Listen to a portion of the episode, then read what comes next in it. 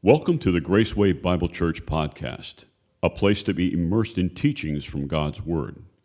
We hope you will be blessed by the Word of God as we discover together what our Heavenly Father wants us to understand.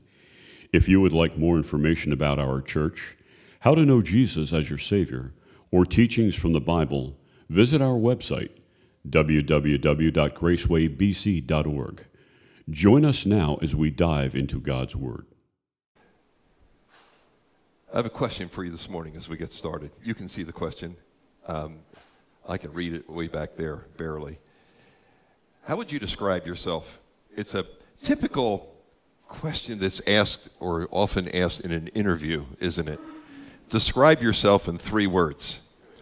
And um, I found on the computer that there are lots of helps and aids in the process. There are lists of words that you should use and words that you should not use to describe yourself when you are um, being asked that kind of a question. Obviously, words like domineering and um, that sort of thing are not good words to use in an interview, but um, there are other words that are good, and you see some of them listed here for us. Things like reliable and organized and all that sort of thing is really helpful. Um, this morning, we want to focus on how we, um, how we describe ourselves. And I want to do that by looking at, the, at John's description of himself as we work together uh, through our study of the Gospel of John. We're really introducing ourselves to the book by introducing ourselves to John this morning. And so I'm going to ask you to stand, if you will, and read with me from the very end of the Gospel of John. And we want to read together responsively uh, these words uh, from John chapter 21, beginning at verse 17. Excuse my back as I turn to look at the screen with you. If you'll join me in reading the yellow print, I would appreciate that very much. John 21, 17. He said to him the third time, Simon, son of John, do you love me? Peter was grieved because he said to him the third time, Do you love me? And he said to him, Lord, you know all things. You know that I love you.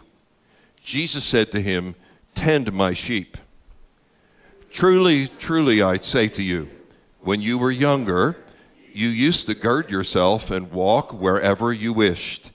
But when you grow old, you will stretch out your hands and someone else will gird you and bring you where you do not wish to go.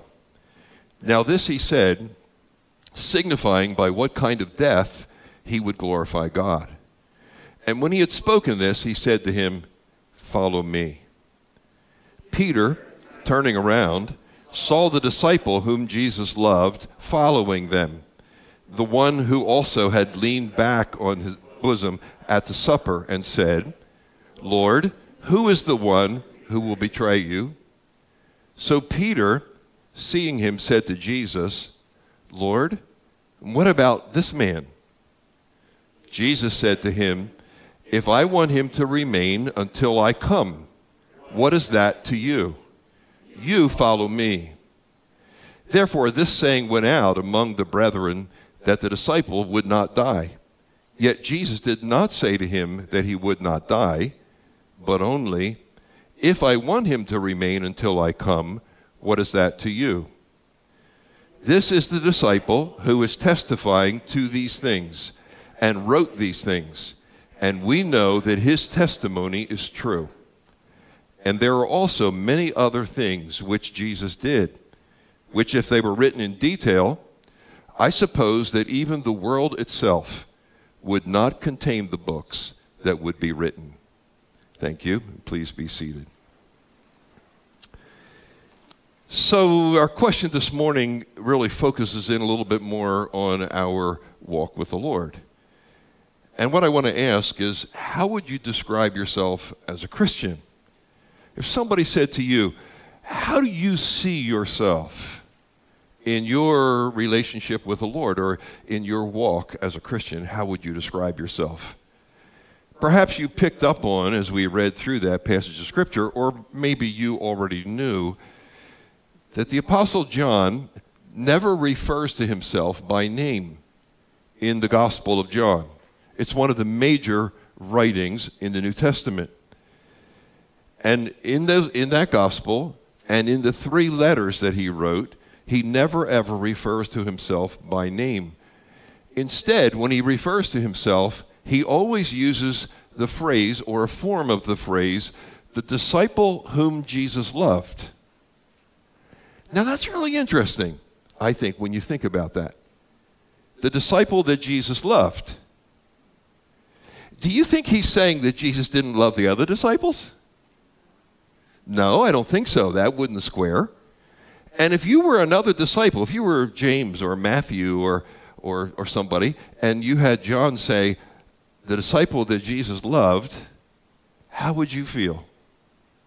Fran has a cousin. His name is Don and he grew up in a large family.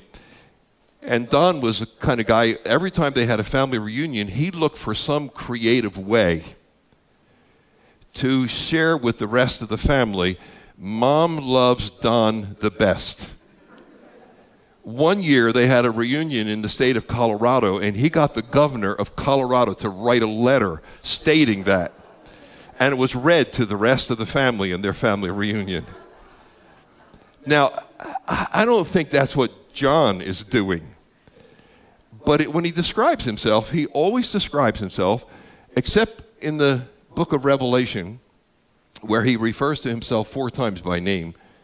I think that's for a whole different purpose and another occasion. But he always describes himself as the disciple that Jesus loved. And I thought that's really interesting to describe yourself that way. And so whenever John refers to himself, it's, I'm the disciple that Jesus loved. So I'm going to use that this morning, that self description of John, to sort of survey the life of John, to give us a picture of who this man is. And I see it under four headings. Being loved by Jesus means, first of all, being invited into his family. Being loved by Jesus means being invited into his family. What we find when we go through the Gospel of John is that John uh, is a, a member of Jesus' extended family. Maybe you knew that. What we find is that James and John are first cousins of Jesus. You think about your first cousins. What we understand from the scriptures is that the Zebedee family was a fishing family, right? We read the story about James and John being called by Jesus from their father's fishing boat. And they got up and left that fishing boat. John's, um, John's mother was the sister of Mary, the mother of Jesus.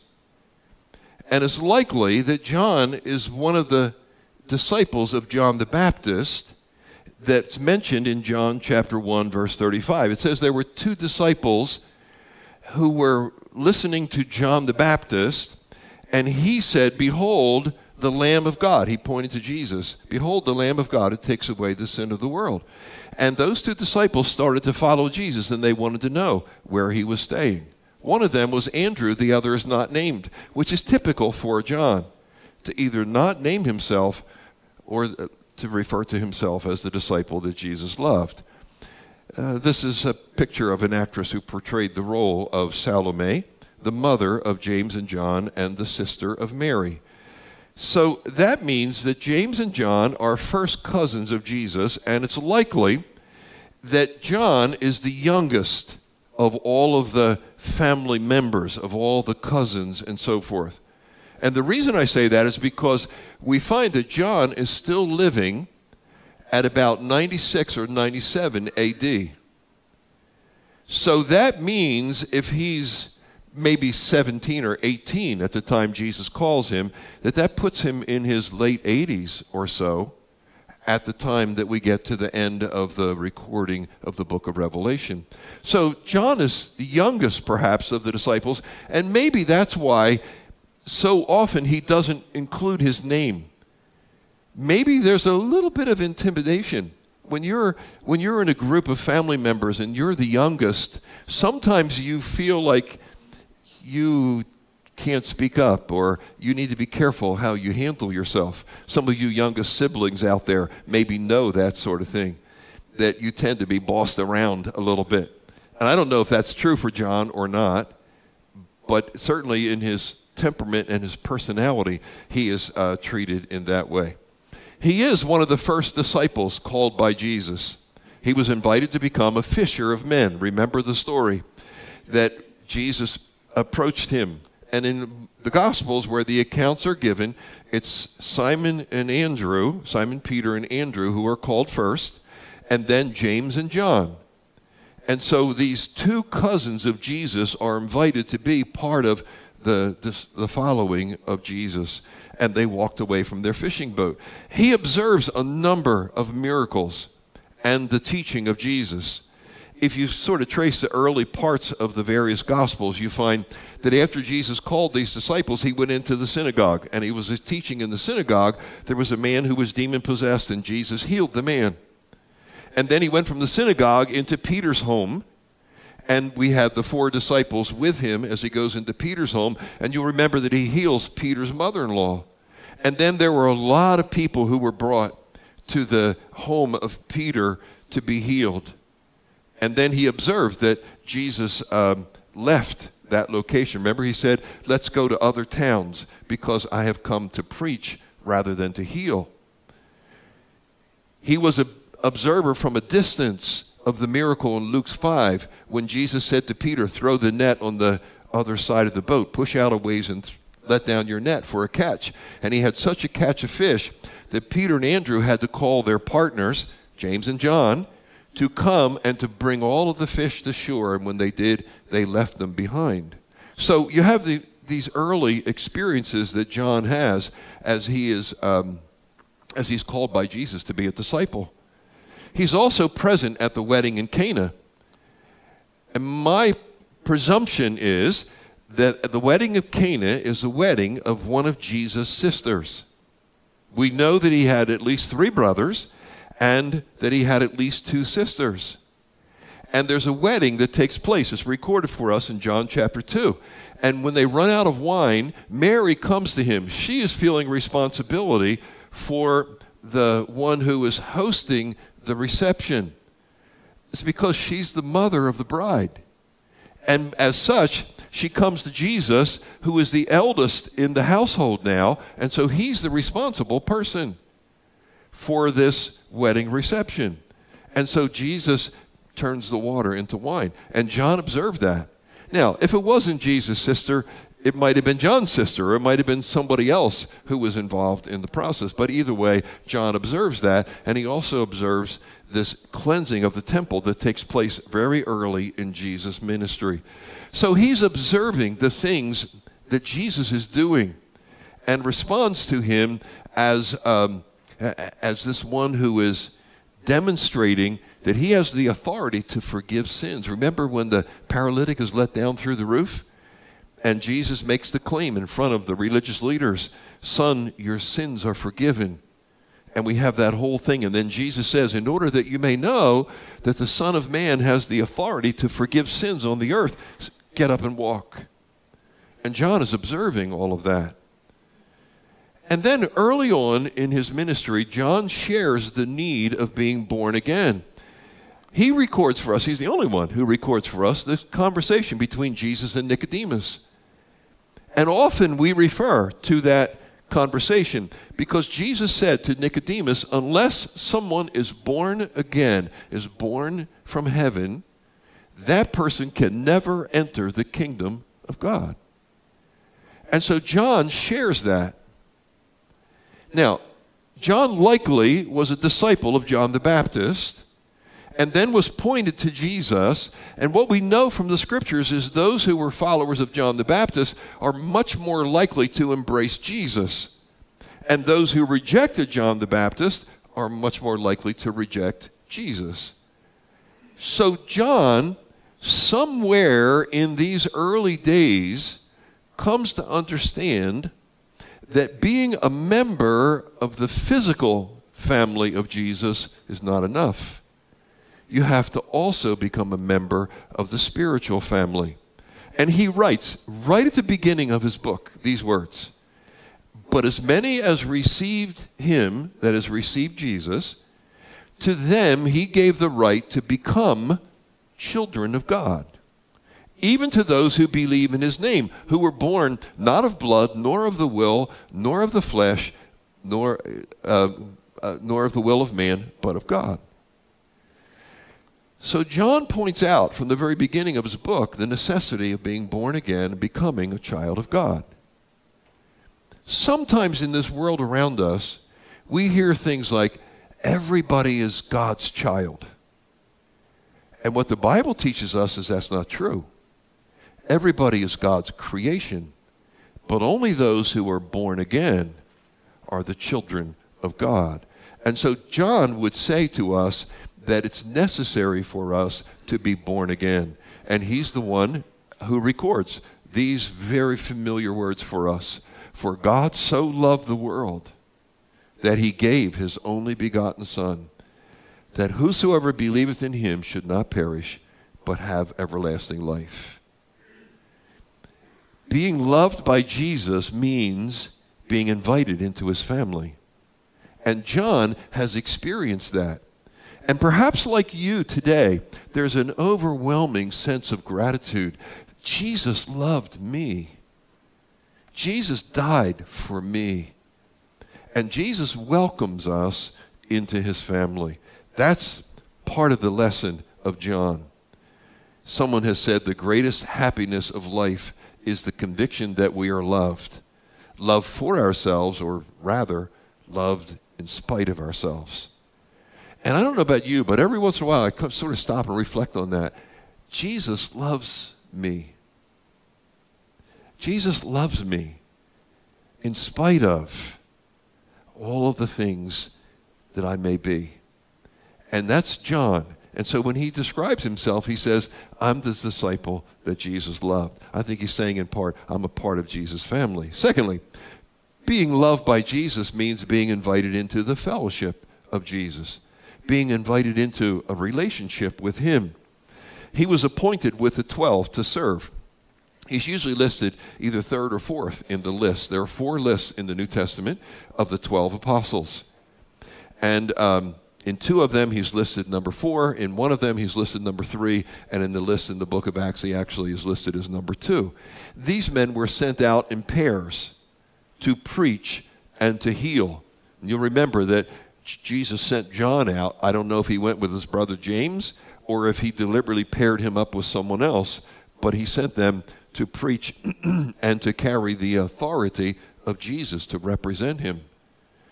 So, John, as a result of responding to this invitation to be part of Jesus' family, also then is appointed to be one of the twelve. And he is brought into a closer relationship. Mark says that Jesus appointed the 12 to be with him. He wanted them to be with him.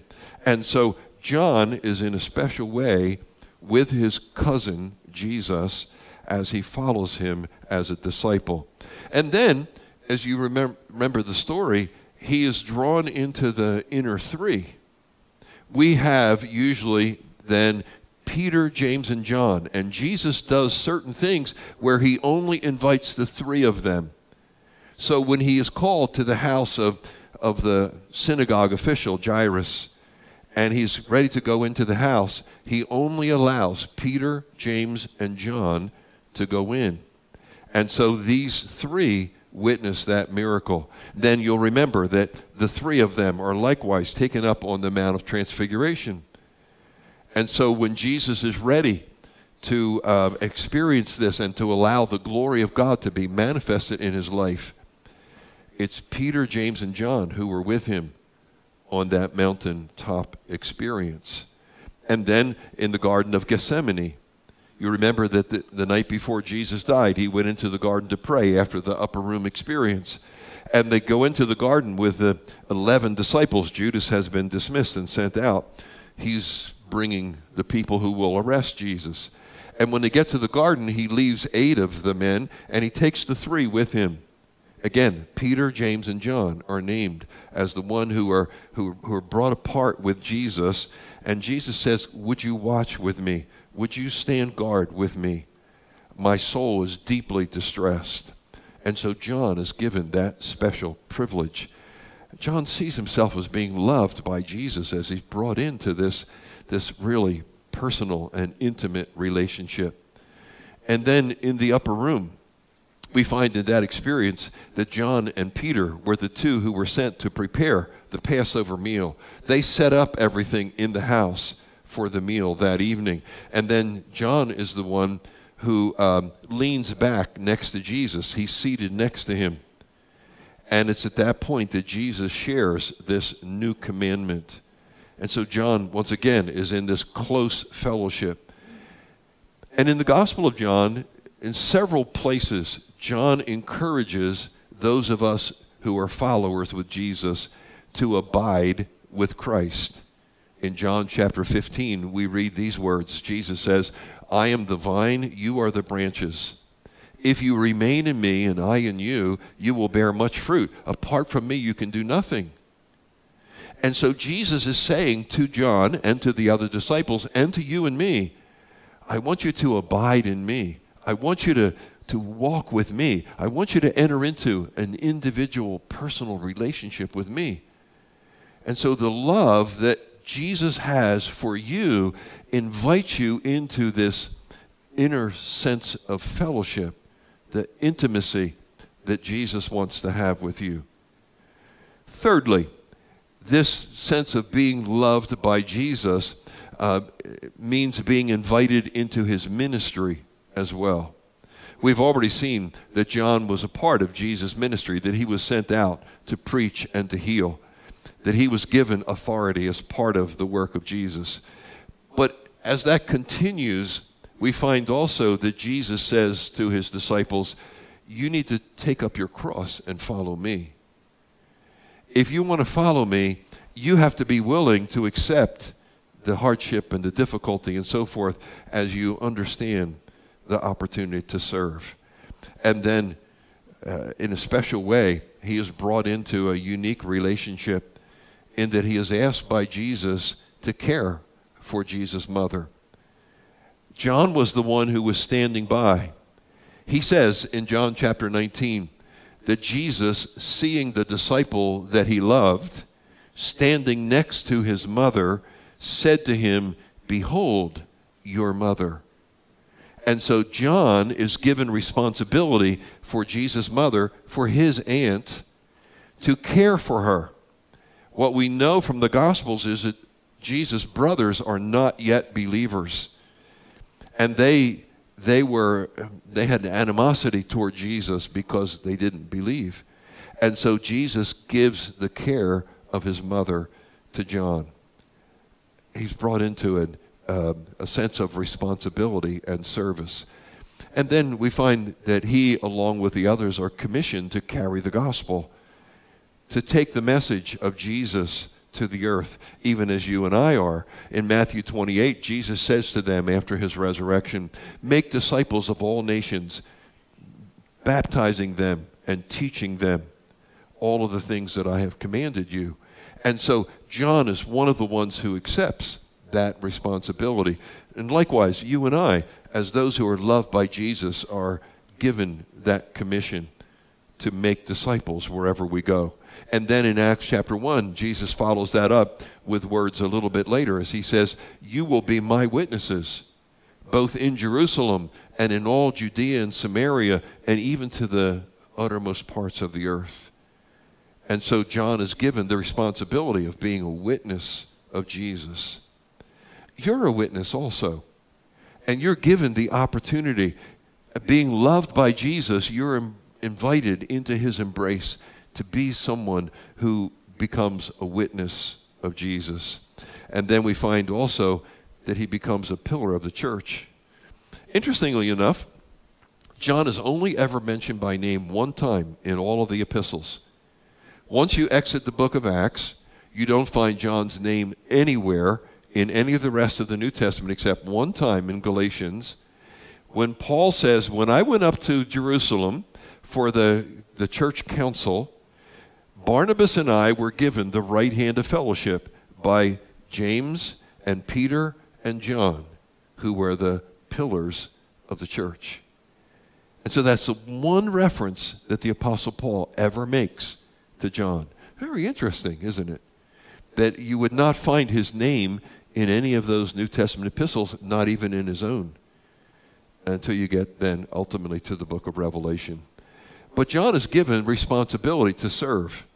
And as we saw in the passage of Scripture here, as Jesus is on the beach that morning with uh, five or six of the apostles, Jesus says to Peter, If I want him to remain until I come, what is that to you? You follow me. And so John steps into that role. Loved by Jesus, he's, he's overwhelmed by the fact that Jesus loves him. It goes way beyond being a cousin. It goes even beyond being his Savior. John understands that God loves him, that Jesus loves him. And his response is to step into the areas of responsibility and serving the Lord. And so he becomes an example, really a challenge for you and me to love Jesus as well. In Matthew 16, in that passage I referred to a moment ago, Jesus says to his disciples, For whoever wishes to save his life will lose it, but whoever loses his life for my sake will, fi- will find it. For what will it profit a man if he gains the whole world and forfeits his soul? Or what would a man give in exchange for his soul? For the Son of Man is going to come in the glory of his Father with his angels, and will then repay every man according to his deeds. John understood that. He knew he was loved by Jesus, and that love drew him into this service and ministry. And likewise, you and I need to find that role that Jesus has for us. We don't know how long we will live.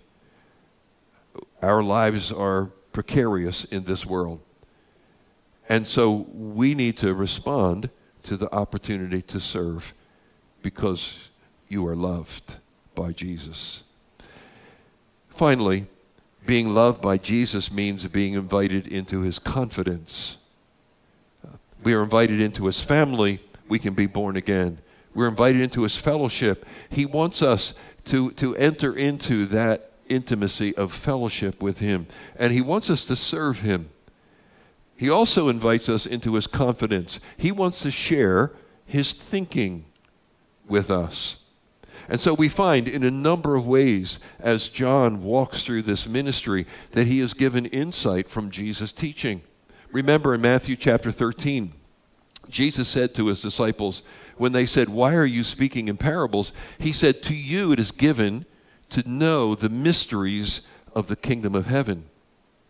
But to them it has not been given, lest they should understand and, and they would incur greater wrath. So the disciples, those who are loved by Jesus and those who respond to him, are given greater insight. and that's what John enjoyed as he listened to Jesus' teaching. And then in Matthew chapter 16, remember the story when, when uh, Peter says, You are the Christ, the Son of the living God. And, and Jesus said to him, Well spoken. You didn't get that from flesh and blood. My Father who is in heaven gave you that insight. And then in the next conversation, when Jesus says, I'm, the Son of Man is going to go up to Jerusalem and suffer many things at the hands of the chief priests and the scribes and will be crucified. And Peter says, Lord, that's not going to happen. God forbid, Lord, that that would happen. You remember, Peter said to, uh, Jesus said to Peter at that point, Get behind me, Satan, for you're setting your mind on man's interest, not on God's interest. What Jesus was doing was giving to Peter and John, and vicariously giving to you and me, insight into the mind of God. The scripture says that our ways are not God's ways, and our thoughts are not his thoughts, but as the heavens are higher than the earth, so are God's thoughts higher than our thoughts and his ways than our ways. And that's what Jesus wants to do. And so when you, when you're loved by Jesus and you're brought into this relationship, what he does is give you insight. It comes from reading the word. It comes from walking with him and understanding. It comes when we put aside our sense of entitlement and our determination to go our own way. And when that happens, he gives us this insight from the Father. And he says in Matthew 24, when he sits down with, it, with Peter and John and Andrew again, and he says to them on that occasion, See that no one misleads you. He's here on this mountain, the Mount of Olives, overlooking the city of, of Jerusalem. And he says to his disciples on that occasion, Make sure nobody misleads you. Here's what's going to happen. And he unfolds the events that are going to take place as the tribulation occurs on this planet. And so Jesus takes us into his understanding. If you and I are willing to walk with him, if we're willing to respond to that love, then he grants to us greater insight, greater understanding as we move along. And then John is also given insight for the future. In Matthew chapter, excuse me, John chapter 13, Jesus provides that new commandment. Remember, he said at the supper, A new commandment I give to you, not, not as, as you have before, but this new commandment is, As I have loved you, so you are to love one another. And all men will know that you're my disciples. He leads us along that line.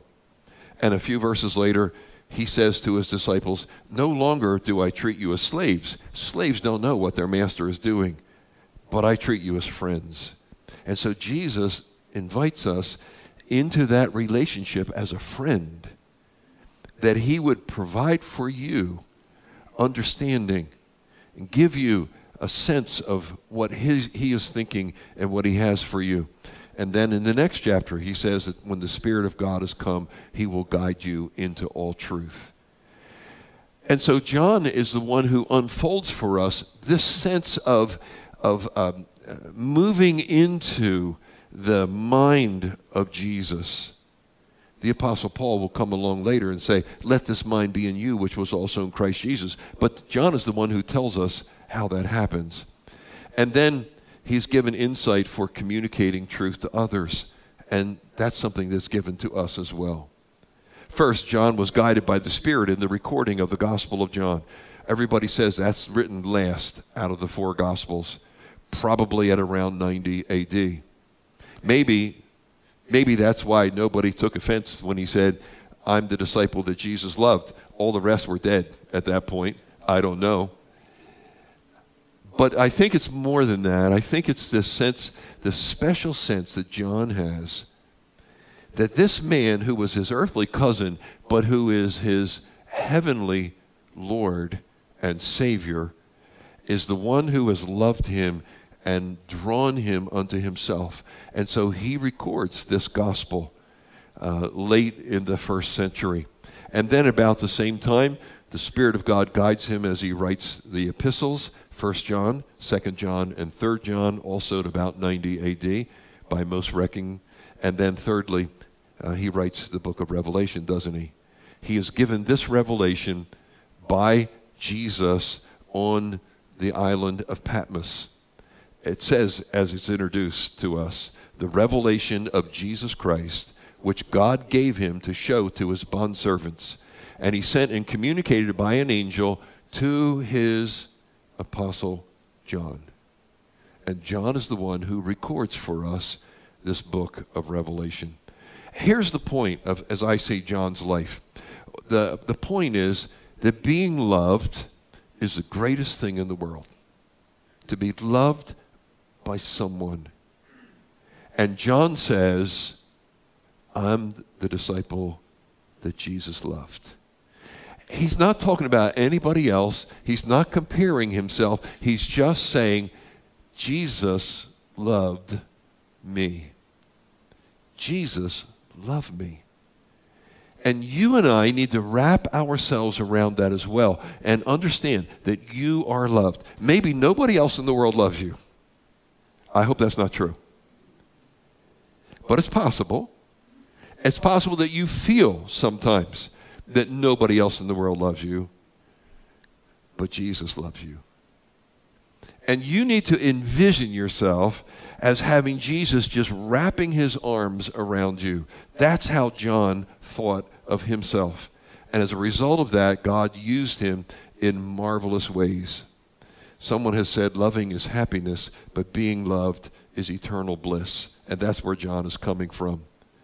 Another has written, all the treasures of the earth are not worth the happiness of being loved. So here's the bottom line as I see it being loved by Jesus invites intimate kingdom ministry.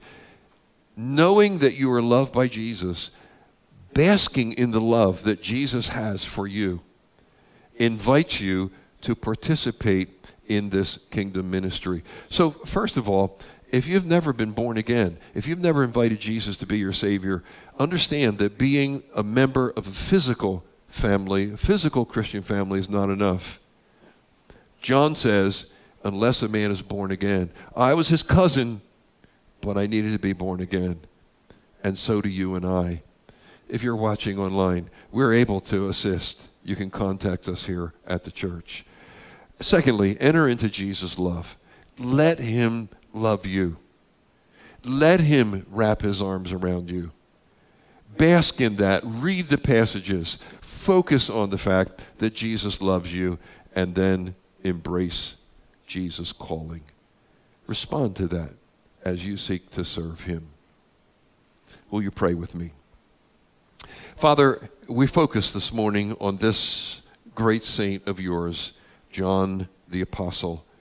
We're grateful for him, a sensitive spirit, uh, maybe a little shy and retiring initially, but ultimately becoming one of the great saints of that first generation. And he records for us from his vantage point as one who was loved by Jesus. And he invites us into that relationship as well. Thank you for that, Lord. Thank you for your goodness and grace to us. Thank you for all that you've given to us in Jesus. We bless you this morning in that light. And we want to praise you today. It's in Jesus' name that I pray these things. Amen. If you will stand, I would like to share with you this word of benediction, and then Ray's going to close with a postlude. Will you stand from Hebrews chapter 13? Now, the God of peace, who brought up from the dead the great shepherd of the sheep, through the blood of the eternal covenant, even Jesus our Lord, and I'll insert the words, who loves you, equip you in every good thing to do his will, working in us that which is pleasing in his sight, through Jesus Christ, to whom be the glory forever and ever. Amen. Thank you for sharing in this message. We pray it will make a difference in your life. Please consider joining us for our Sunday morning and evening worship services. For location and more information, visit our website, www.gracewaybc.org, and listen next time to learn more. May the God of peace richly bless you through his Son, Jesus Christ.